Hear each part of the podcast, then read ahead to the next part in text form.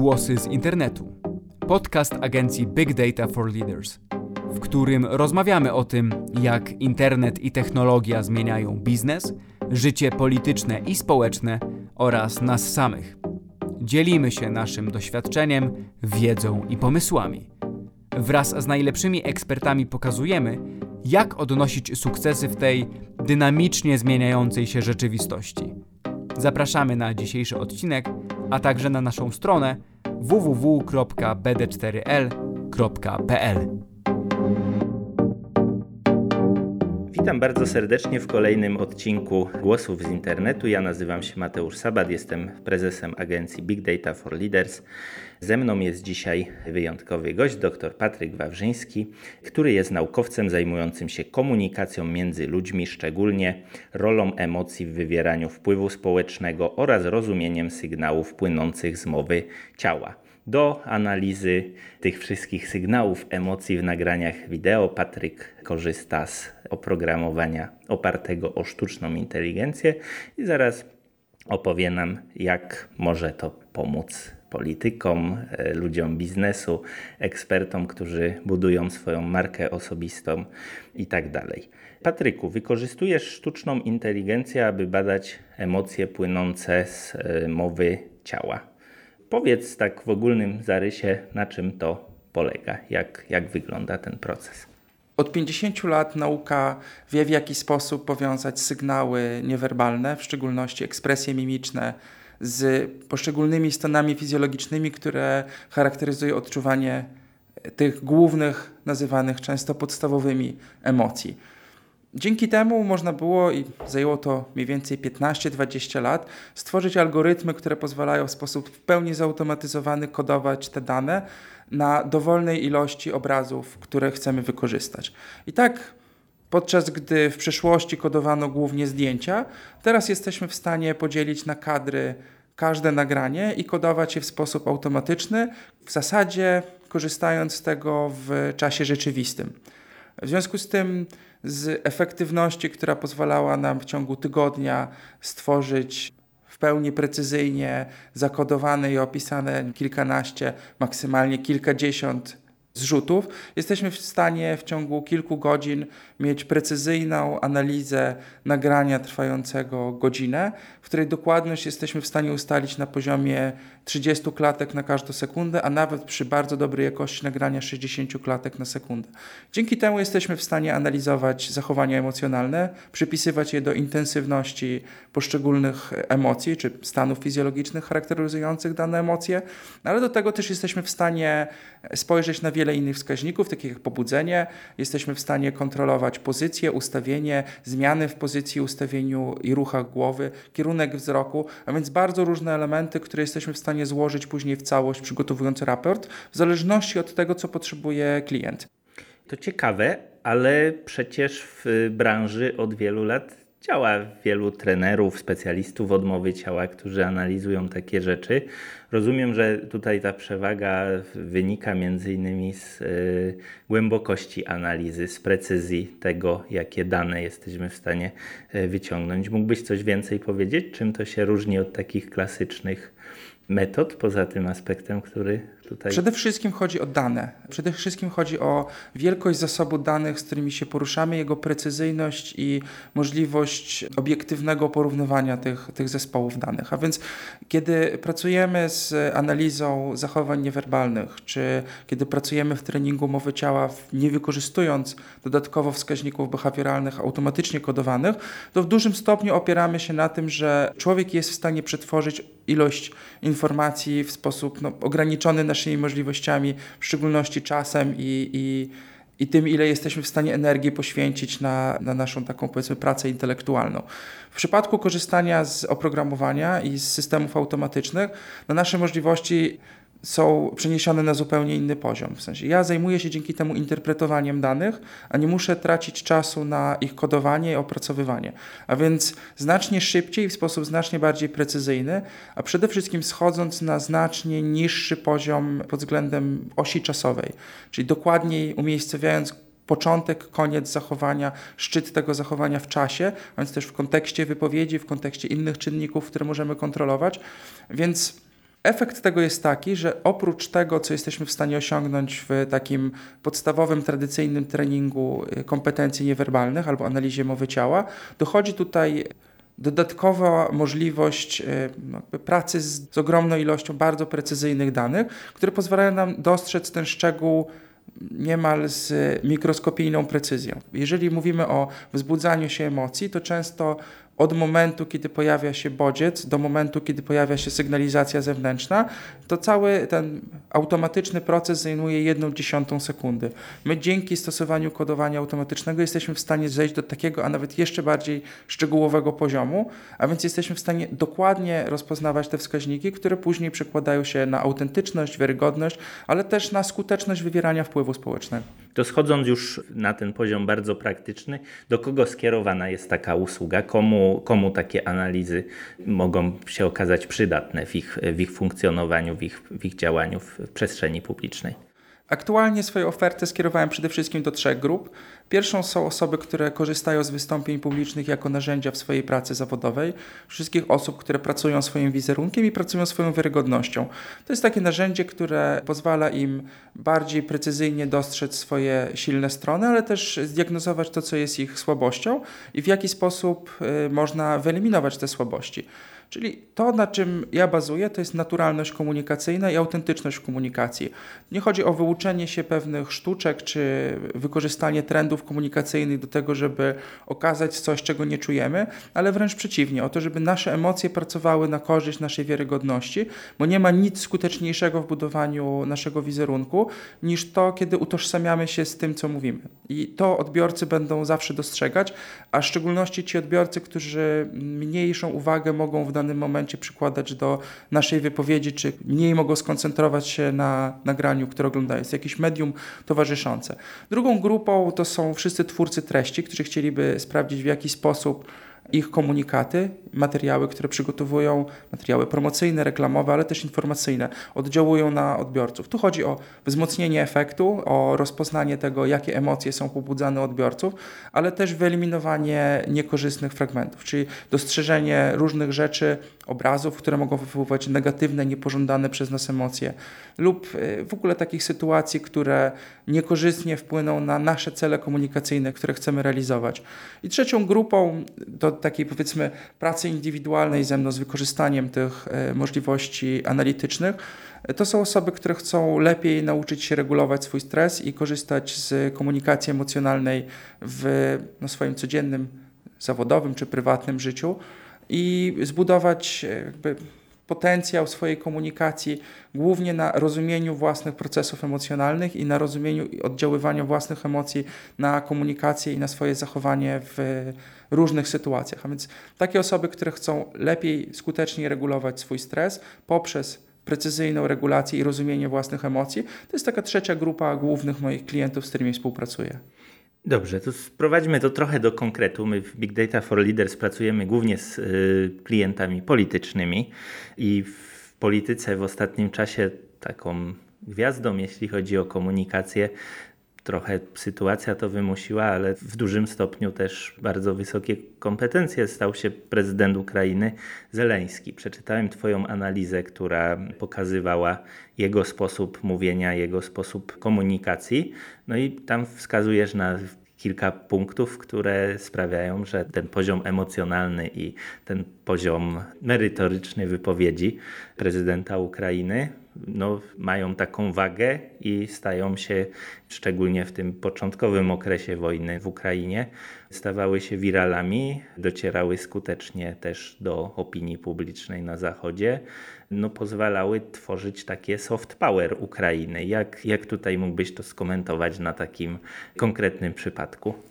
To, co powiedziałeś, wydaje mi się kluczowe. To jest budowanie soft power, emocjonalnego soft power to jest y, wykorzystywanie komunikacji w taki sposób, aby promowała ona danego człowieka, czy przekaz, który chce, który chce komunikować dalej. I tutaj prezydent Załański jest doskonałym przykładem. On wykorzystywał swoje, swoje własne silne emocje, które niewątpliwie zrodziły się w nim w sytuacji agresji rosyjskiej na Ukrainę, do tego, żeby umacniać i utwierdzać swoją autentyczność tej sytuacji. Kiedy mówił o tym, że jest smutny, to na jego twarzy widać było smutek. Kiedy mówił, że jest zły i zdeterminowany, to jego twarz okazywała gniew.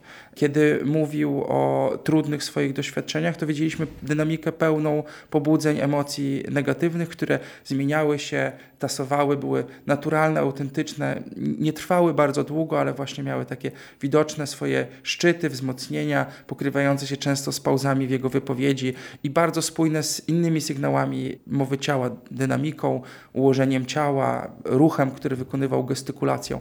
Ale mieliśmy też takie elementy, które właśnie, tak jak powiedziałeś, w pewien sposób wiralowy podróżowały też w przestrzeni mediów społecznościowych, czy szerzej w internecie. Różnego rodzaju sygnały, w których widać było też ten optymizm, widać było pozytywne nastawienie, widać było to w tych nagraniach, które publikował zwłaszcza wieczorami. One miały nieść taki bardziej budujący przekaz zarówno do odbiorców w kraju, do, do osób, które zmagały się z, z napaścią wojsk rosyjskich, do obrońców Ukrainy, ale też to było coś, co budowało wizerunek państwa ukraińskiego, w szczególności na Zachodzie. Pokazywało, że ten prezydent rzeczywiście żyje razem ze swoim społeczeństwem. To jest taki nowoczesny w rozumieniu zachodnim lider, który jest pierwszym do działania, pierwszym do motywowania i też do wzięcia odpowiedzialności za losy swojego kraju. Tutaj widzimy dużo, y, dużo takiej złożonej dynamiki emocjonalnej. Ale też co ważne było i w tej analizie staram się podkreślić, był taki moment krytyczny, w którym sam Zełański zrozumiał, że kluczowym do utrzymania trudu czy motywacji w tym trudzie wojennym jest przejście w kierunku tych bardziej aktywnych emocji negatywnych. I zwłaszcza po ujawnieniu zbrodni w Buczy, widać było, że ta dynamika przeszła w kierunku złości. On stwierdził, że nie można e, pozwolić na to, aby ten depresyjny nastrój zderzenia z e, tragicznymi wydarzeniami przeciążył i zdominował całą dynamikę emocjonalną mówienia o wojnie w Ukrainie, dlatego że to będzie niekorzystne z perspektywy interesów ukraińskich, więc przeszedł na inny kierunek, na inny element swojej emocjonalności i raczej skupił się na tym, że jest zdeterminowany, że to budzi jego złość, sprzeciw, że będzie w sposób konsekwentny dążył do odbudowania niepodległej, suwerennej Ukrainy w granicach przed 2014 roku. I ta dynamika jest kontynuowana po dzień dzisiejszy. To jest z jednej strony pokazywanie tych optymistycznych akcentów i budowanie jedności w komunikacji do wewnątrz, ale w komunikacji do zewnątrz to jest też pokazywanie, że jestem pierwszym liderem, który będzie e, do końca bronił niepodległości Ukrainy. Czyli ta świadomość emocjonalna i to świadome zarządzanie emocjami też zbudowało chyba taką autentyczność, czyli to, za czym każdy polityk goni, tak? I w tej konkretnej sytuacji, nawet na tle liderów europejskich, to nagle prezydent Ukrainy okazał się dla obywateli Zachodu bardziej wiarygodny w tej sytuacji niż, niż często ich własni liderzy. Trochę tak, tak było. A powiedz mi, bo polityka jest też pełna innych przykładów, też takich antyprzykładów Często my teraz w Polsce zmagamy się z inflacją, z wysokimi stopami e, procentowymi, z rosnącymi kosztami kredytów i tak dalej. Zarządza tym wszystkim prezes Adam Glapiński. Jeszcze kolejne 6 lat będziemy tutaj mogli śledzić jego poczynania. No i on jest znany z takich bardzo ekspresyjnych konferencji prasowych ale tak nawet na pierwszy rzut oka one chyba nie, nie są zbyt wiarygodne, nie budują jakiegoś profesjonalnego wizerunku Narodowego Banku Polskiego. Czy tutaj coś mógłbyś powiedzieć o tym, co, co, co z Twoich analiz wynika? Analizując ostatnią czerwcową konferencję prezesa Narodowego Banku Polskiego, miałem przyjemność spojrzenia na to właśnie z perspektywy wskaźników behawioralnych. I tutaj jedną rzecz e, sprostuję. Na pewno prezes Glapiński jest bardzo autentyczny w swoich zachowaniach niewerbalnych.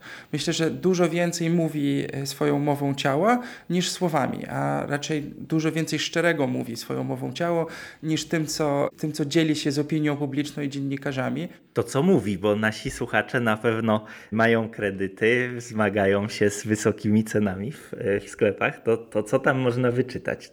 Co byś tutaj z tego prognozował, jeśli chodzi o sytuację gospodarczą? Bardzo chciałbym podzielić się jakimiś optymistycznymi spostrzeżeniami. Niestety to, co i moje doświadczenie w analizie mowy ciała i, i dane, które zebrałem, pokazuje, to raczej powinno nas nastrajać pesymistycznie. Dlatego, że jeśli spojrzymy na wskaźniki z zachowania, na, na postawę, na sposób, w jaki gestykuluje, w szczególności w jaki sposób stara się uspokajać gestami, które się nazywa gestami manipulacyjnymi, w jaki sposób reaguje z dynamiką i pozycją swojego ciała na pytania dziennikarzy w dalszej części swojej konferencji, ale przede wszystkim, kiedy przyjrzymy się jego twarzy i tutaj każdemu polecam wyłączyć dźwięk i obejrzeć tę konferencję prasową i zastanowić się, jakie emocje towarzyszą człowiekowi, którego oglądamy. Dlatego, że widzimy bardzo dużo rezygnacji, widzimy dużo smutku. W tych momentach, kiedy Glapiński prezentował prognozy banku, kiedy mówił o skuteczności środków podjętych przez twórców polityki pieniężnej Polski, to nie widzimy jakiegoś optymizmu, nie widzimy nawet złości. Widzimy smutek, rezygnację, widzimy różnego rodzaju sygnały, które pokazują raczej pasywne i przygnębione spojrzenie na to, w jaki sposób inflacja będzie odciskała piętno na życiu Polaków. Kiedy mówił o tym, że celem banku jest y, ochronienie tych najważniejszych wskaźników makroekonomicznych, no to też widzimy później długą pauzę, którą przeszywa y, bardzo silna ekspresja smutku. Jeżeli mówimy więc o autentyczności, to, to jestem przekonany, że jakby patrząc na wszystkie wskaźniki, na, na długość trwania, na, na, na czas wzbudzenia, na wygaszenie, na umiejscowienie w czasie względem wypowiedzi, to jest to bardzo, bardzo autentyczna ekspresja. Nie wiem, czy prezes Glapiński chciał to okazać, być może E, raczej wolałby sygnalizować to w inny sposób. I tutaj też widzimy, w jaki sposób można wykorzystywać dane behawioralne do budowania wizerunku. Tak? Często osoby, które występują w różnych kryzysowych sytuacjach, są zmuszone do tego, żeby w mniejszym lub większym stopniu zakamuflować pewne informacje, które nie chcą, żeby były przekazane do opinii publicznej. Nam, patrząc z perspektywy zachowań niewerbalnych, otwiera się duża perspektywa na to, żeby po pierwsze odkryć, co taka osoba stara się ukryć przed odbiorcami, ale z drugiej strony, pracując z osobą występującą, jesteśmy w stanie w taki sposób zaplanować dynamikę wypowiedzi, w szczególności dynamikę emocjonalną wypowiedzi, żeby uniknąć sytuacji stresujących, które mogą spowodować osłabienie tego mechanizmu świadomego kontrolowania naszego zachowania. Tak wiele osób nie zwraca na to uwagi, że w sytuacjach, kiedy ten poziom stresu nawet odrobinę wzrasta, to nagle nasza świadomość e, tego, co robimy, jak się zachowujemy, w jaki sposób kontrolujemy pozycję, ruch czy dynamikę zachowań naszego ciała, nie mówiąc już o ekspresjach mimicznych, po prostu drastycznie się zmniejsza. I kontrolując stres, jesteśmy w stanie lepiej kontrolować wszystkie kanały komunikacyjne, z których korzystamy to jest bardzo ciekawe to, że tutaj politycy funkcjonujący na tak wysokim szczeblu są tak mało świadomi swojej emocji. To też jest ciekawy e, wniosek na tym kejsie Glapińskiego. Natomiast no ja mam też takie poczucie, jak cię słucham, e, okej, okay, ktoś jest liderem wolnego świata, tak jak przypadło to Zeleńskiemu w ostatnich miesiącach, ktoś jest szefem NBP, no to są rzeczywiście takie funkcje, kiedy często występuje się w e, telewizji, często tworzy się nagrania w social mediach itd., tak itd. Tak Natomiast no, większość polityków, większość e, osób, które e, na przykład chcą działać aktywistycznie w swoich miastach i tak no to nie są osoby aż tak znane. Nawet jeśli ktoś jest posłem, czy samorządowcem, czy radnym, ale dopiero takim aspirującym, żeby zdobyć te najwyższe funkcje, no to nie jest tak regularnie obecny w telewizji, nie ma konferencji prasowych, ewentualnie komunikuje się gdzieś tam u siebie na Facebooku czy na Instagramie za pomocą wideo. I pytanie, czy, czy, czy te metody, o których mówisz, mają tutaj przełożenie też dla takich osób, które gdzieś dopiero zaczynają i nie funkcjonują na tym najwyższym poziomie. Jestem ciekaw, jak, jak to widzisz odłożyłem na, na inne, inne czasy swoją karierę akademicką właśnie dlatego, żeby dotrzeć do takich osób z możliwościami analizy zachowania czy analizy komunikacyjnej. Dlatego, że jeżeli jesteśmy prezydentem, prezesem banku centralnego, liderem wielkiej partii, to mamy za sobą sztab ludzi, mamy duże pieniądze, które jesteśmy w stanie zainwestować w profesjonalną komunikację. Kiedy prowadzimy naszą lokalną działalność polityczną, jesteśmy aspirującym politykiem albo przedsiębiorcą, który chce się rozwijać, to często mamy bardzo ograniczone zasoby i bardzo ograniczone możliwości. Korzystając z kodowania automatycznego, jesteśmy w stanie oszczędzić nie tylko czas i zyskać precyzję, ale jesteśmy w stanie też po prostu oszczędzić pieniądze. To jest dużo tańsze rozwiązanie niż wiele rozwiązań, które wymagają manualnego kodowania informacji. Więc jeśli potrzebujemy kogoś z doświadczeniem, kto będzie pomagał nam opracowywać dobre, oddziałujące na odbiorców, a zarazem wiarygodne materiały, to pracując bez wspomagania technologii, pracując bez systemu, który wykonuje masę pracy za nas, no po prostu musimy za ten czas dodatkowy zapłacić. Moją, e, moją ofertą i moją alternatywą jest to, że upraszczamy, ale też zmniejszamy koszty całego procesu, więc całość jest bardziej dostępna też dla e, powiedzmy mniejszych odbiorców, którzy nie dysponują wielkimi budżetami i nie mają dziesiątek tysięcy złotych na e, działania marketingowe, ale na przykład poruszają się w niewiele wielkich budżetach, które chcą mądrze wydać. Tutaj różnica polega na tym, że jeśli w sposób precyzyjny dopracujemy naszą własną komunikację, albo wykorzystamy wskaźniki emocjonalne do tego, żeby zobaczyć, czy wywołujemy taki efekt na naszych odbiorcach i na jakim nam zależy, czy nasz cel jest realizowany, to prawdę powiedziawszy, mamy lepszą perspektywę wydatkowania naszych środków na, na działania marketingowe, na, na promocję, na naszą komunikację, na budowanie wizerunku. A więc inwestując trochę więcej w proces tworzenia, jesteśmy w stanie mieć znacznie lepszy efekt docelowy. I to, co wydaje mi się bardzo istotne, jesteśmy w stanie też budować więcej na naturalności, autentyczności i, i takim powiedzmy oddolnym, oddolnej wiarygodności wizerunku polityka, czy, czy lidera, czy przedsiębiorcy. Patrzę tutaj na raport, który przygotowałeś dla jednego z naszych wspólnych klientów. To jest taki klip zamieszczony na jego koncie na YouTubie, solidnie zrobiony, zresztą sami pomagaliśmy w, w realizacji tego klipu. No tak okiem laika nawet dosyć przyjemnie się to ogląda. Tam klient mówi o, o akcji, którą, którą chce w danym momencie wypromować. Natomiast z takiego raportu, który dostajemy, tam na kolejnych stronach, klatka po klatce, analizujesz jednak pewne niespójności, takie mikroelementy tego nagrania, które pokazują, że ta wiarygodność przekazu mogłaby być lepsza, że ten autor nagrania mógłby być bardziej przekonujący. Czy możesz coś więcej powiedzieć o tego typu raportach, o tym, jak, jak wygląda jakby ten produkt Twojej pracy? Bo ja sam miałem okazję kilka takich raportów już czytać dla, dla, dla naszych wspólnych klientów, no ale być może też ktoś, kto zastanawia się, czy czy taką współpracę rozpocząć, nawiązać, może się zastanawiać, co tak konkretnie od Ciebie dostaje. Raport ma kilka poziomów. Przede wszystkim staram się złożyć tam wszystkie elementy komunikacyjne, które jesteśmy w stanie zaobserwować w całość, czyli pokazać komunikację jako jedno duże zjawisko, które dzieje się w czasie i troszeczkę spojrzeć na to z innej perspektywy niż z reguły dzieje się w powiedzmy branży, branży kreatywnej czy, czy branży reklamowej. Czyli zastanawiając się nad tym, co zobaczy odbiorca na niskim poziomie zaangażowania. Czyli ktoś, komu towarzyszy takiego typu nagranie, nie skupia na nim wielkiej uwagi, nie będzie przysłuchiwał się dokładnie, zobaczy coś, część tych rzeczy przetworzy w sposób świadomy, ale więcej przetworzy w sposób nieświadomy. Jakie, jakiego typu komunikaty mogą dotrzeć do niego, jeśli nie będzie w pełni skoncentrowany. Dlatego y, często dostrzega się rzeczy, które nie są widoczne na pierwszy rzut oka, albo co więcej, dostrzega się rzeczy, które w ogóle nie są zauważalne na pierwszy rzut oka, ale zostawią swój istotny ślad w naszym poczuciu. Nawet jeśli większość osób y, nie czuje się jakoś bardzo dobrze w rozpoznawaniu wskaźników niewerbalnych, to w sposób naturalny jesteśmy przygotowywani y, przez naszą biologię do tego, żeby zwracać dużą uwagę na te rzeczy. Więc często, jeśli intuicyjnie czujemy, że ktoś jest mniej wiarygodny, albo coś nam nie pasuje, albo w brzuchu czujemy, że coś jest nie tak z tą wypowiedzią, to jest właśnie to automatyczne, autonomiczne przetwarzanie przez nas informacji z kanału niewerbalnego. I to, co ja robię, to składam opowieść, w sensie to, co zostało powiedziane, jakie emocje były zaadresowane w treści wypowiedzi, z tym, jakie emocje były okazywane w czasie.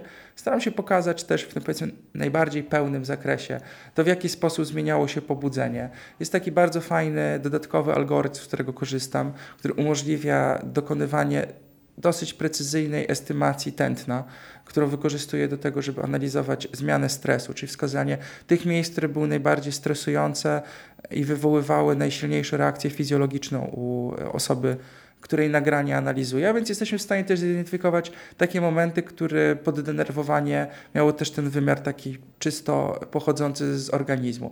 Jestem w stanie dołożyć do tego elementy związane właśnie z pozycją ciała, z kierunkiem wzroku, takimi różnymi, różnymi drobnymi rzeczami, które mogą odgrywać bardzo istotną rolę w konkretnym kontekście i w odniesieniu do celów, które chcemy realizować. Ale tym podstawowym wymiarem mojej pracy jest połączenie tego, co mówimy, z tym, w jaki sposób mówimy, jakie są nasze ekspresje niewerbalne, jaka jest ogólna dynamika niewerbalna e, naszego zachowania. I tutaj też w tym raporcie istotne spostrzeżenie było bardzo praktyczne. W sensie udało mi się zdiagnozować to, co jest takim czynnikiem zewnętrznym wywołującym negatywny efekt na, na wiarygodność czy na dynamikę emocjonalną wypowiedzi, i byłem w stanie to zaproponować e, klientowi, co jest w stanie konkretnie zmienić w swoim zachowaniu, żeby zyskać na tym i prezentować się w sposób bardziej wiarygodny i bardziej naturalnie okazywać to, co czuje w kontekście tego, co mówi. A więc jeszcze docierając do tych osób słabiej zainteresowanych, czy takich, które tylko chwilę i odrobinę uwagi mogą poświęcić na to nagranie, to do nich też może dotrzeć ten pozytywny przekaz z tego nagrania, budzący większe zaufanie w stosunku do opowiadającego. Ale pytanie, co dalej? Czy to jest tak, że ty zostawiasz e, takiego klienta z raportem, czy na przykład z tymi uwagami można coś zrobić? Jest jakiś program, który może na przykład pomóc wyszkolić tą ekspresję, czy, czy ukrywanie jakichś emocji, jeśli, jeśli to by było problemem? Dla części osób wystarczająca jest wiedza i mają na tyle dużo swoich kompetencji czy własnego doświadczenia, żeby samodzielnie w taki sposób bezpieczny dla siebie pracować nad swoją komunikacją, ale to, czego potrzebują najbardziej, to jest zwrócenie uwagi na te krytyczne miejsca, z którymi w jakiś stopniu sobie nie radzą, czy mają jakieś powiedzmy problemy i słabości wynikające z tego. Więc dla wielu osób jakby ten poziom diagnostyczny, wskazania kłopotów, zaproponowania możliwych rozwiązań, bo też staram się zawsze to zaadresować, powiedzieć, co można zrobić, żeby funkcjonowało to inaczej, to jest wystarczające. Ale dużo osób skorzystałoby na pewno z dalszego treningu. Ja też w swojej ofercie oferuję współpracę indywidualną z klientami. Możemy pracować albo w takim dłuższym, bardziej złożonym programem, albo w ramach 10-12 spotkań, w których będziemy pracować nad poszczególnymi aspektami kompetencji komunikacyjnych. Ja do tego również wykorzystuję system automatyczny, żeby pokazać tą reakcję na bieżąco, czyli kiedy jesteśmy w stanie nagrać krótkie wystąpienie, przygotowane wystąpienie, a później obejrzeć je dokładnie, kontrolując krok po kroku, sekunda po sekundzie te wskaźniki emocjonalne. Bo w moim podejściu i w tym, co ja proponuję klientom, najważniejsze jest to, żeby oni zrozumieli, skąd biorą się ich emocje. Więc jakby ta praca jest ukierunkowana na to, aby wykorzystać informacje, które jesteśmy w stanie pozyskać, wykorzystać dane behawioralne do tego, żeby nauczyć kogoś postępować w sposób najbardziej spójny z jego stylem komunikacyjnym. Czyli mniej podręcznikowych e, sztuczek pod tytułem taki gest wykonaj, to ludzie będą oceniać Cię w taki sposób, a więcej podejście do tego, że najlepiej długofalowo na naszą wiarygodność i ocenę odbiorców wpływa to, kiedy czują, że jesteśmy autentyczni. To jest tak jak z wspomnianym Załęskim. On nie jest e, pozytywnie oceniany dlatego, że wykonuje jakieś konkretne gesty albo dlatego, że pojawia się w ciemnozielonym t-shircie na konferencjach prasowych. Jest dobrze oceniany dlatego, że wszyscy oglądając go, jeśli oglądają go godzinę albo oglądają go 30 sekund, czują, że to jest naprawdę człowiek, który mówi szczerze to, co, to, co myśli i że to jest naprawdę polityk, który jest pierwszy do działania w tej trudnej, kryzysowej sytuacji. Jeśli prezydent kraju zachowuje się w sposób autentyczny i chce walczyć za swój kraj, to i obywatele będą chcieli zrobić więcej, ale też w innych krajach od razu pojawi się większa, silniejsza sympatia do tego, żeby takiemu państwu pomagać, skoro mają takiego wiarygodnego i autentycznego w swoim zachowaniu przywódcę. Zmierzamy do końca naszego podcastu i skupiliśmy się w naszej dzisiejszej rozmowie na pomocy i tym, co Twoja metoda działania oparta o algorytmy sztucznej inteligencji i Twoją e, wiedzę naukową, w jaki sposób to może pomóc indywidualnym osobom w takim samorozwoju i w e, lepszej komunikacji, czy to w przestrzeni publicznej, czy, czy w internecie. Natomiast na koniec też mnie tak zaciekawiło to, to, o czym mówisz, bo zastanawiam się, czy tych narzędzi nie można by było wykorzystać też do analizy otoczenia. No jeśli na przykład y, funkcjonujemy w polityce i mamy jakiegoś głównego kontrkandydata albo ludzi, którzy na przykład uczestniczą z nami w debacie, to wyobrażam sobie, że te narzędzia dają potencjał, żeby też wskazać jakieś ich mocne, słabe punkty i też wiedzieć, na co zwracać uwagę, na przykład przy okazji kolejnych debat. Też wydaje mi się w projektach biznesowych, kiedy są jakieś sytuacje kryzysowe i czy pracujemy po stronie klienta, czy pracujemy po tej drugiej stronie i ktoś e, tutaj komunikuje rzeczy publicznie, tak, no to też zakładam, że te, te metody, o których tutaj opowiadałeś, no też mogą pomóc, żeby, żeby zmapować, co się dzieje w otoczeniu i jak e, nasi konkurenci, nasi rywale zachowują się w takich sytuacjach e, społecznych. To jest fantastyczna, niezwykle inspirująca perspektywa. Coś, co powiem szczerze, bardzo też mnie motywuje do, do tej pracy. To jest pozyskiwanie informacji, korzystając z ogólnodostępnych materiałów w taki sposób, że zyskujemy przewagę, że jesteśmy w stanie być krok dalej niż nasz e, konkurent. Wyobraźmy sobie sytuację, tak? Jest druga tura wyborów prezydenckich, idziemy web w web z naszym kontrkandydatem i jesteśmy w stanie uzyskać informacje, które tematy są w stanie wytrącić go, ją z równowagi. A więc jesteśmy w stanie w tym kulminacyjnym momencie, w czasie debaty jeden na jeden, twarzą w twarz, czymś, co będzie elektryzowało naszą lokalną społeczność, zagrać na te pytania, które wiemy, że dadzą nam jakąś przewagę. Wiemy, że zezłoszczą naszego przeciwnika, albo wywołają w nim smutek, albo sprawią, że będzie bardziej się stresował, gorzej wypadnie. Więc to są takie elementy, które gdzieś mogą przynieść, nie wiem, 1% poparcia więcej, 2% poparcia więcej, a może 5% poparcia więcej. Tak? W sensie jesteśmy w stanie wygrać przewagę konkurencyjną tylko i wyłącznie tym, że dysponujemy wiedzą, do której doszliśmy korzystając właśnie z zautomatyzowanego kodowania sygnałów emocjonalnych. A więc wachlarz możliwości jest naprawdę ogromny. Bardzo Ci dziękuję za dzisiejszą rozmowę.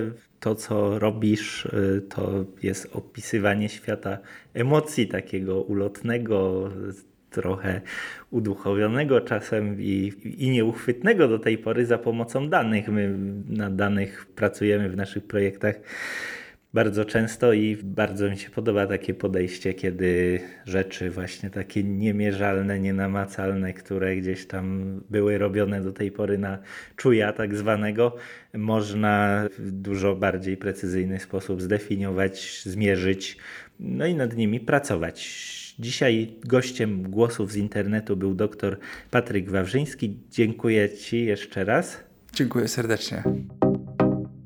A ja zachęcam do wejścia też na naszą stronę internetową www.bd4l.pl, gdzie mamy więcej odcinków, głosów z internetu, także innych ciekawych ekspertów, którzy mówią, jak internet i technologia zmienia współczesną rzeczywistość. Także jeśli zaciekawił Was dzisiejszy odcinek, to serdecznie zapraszam.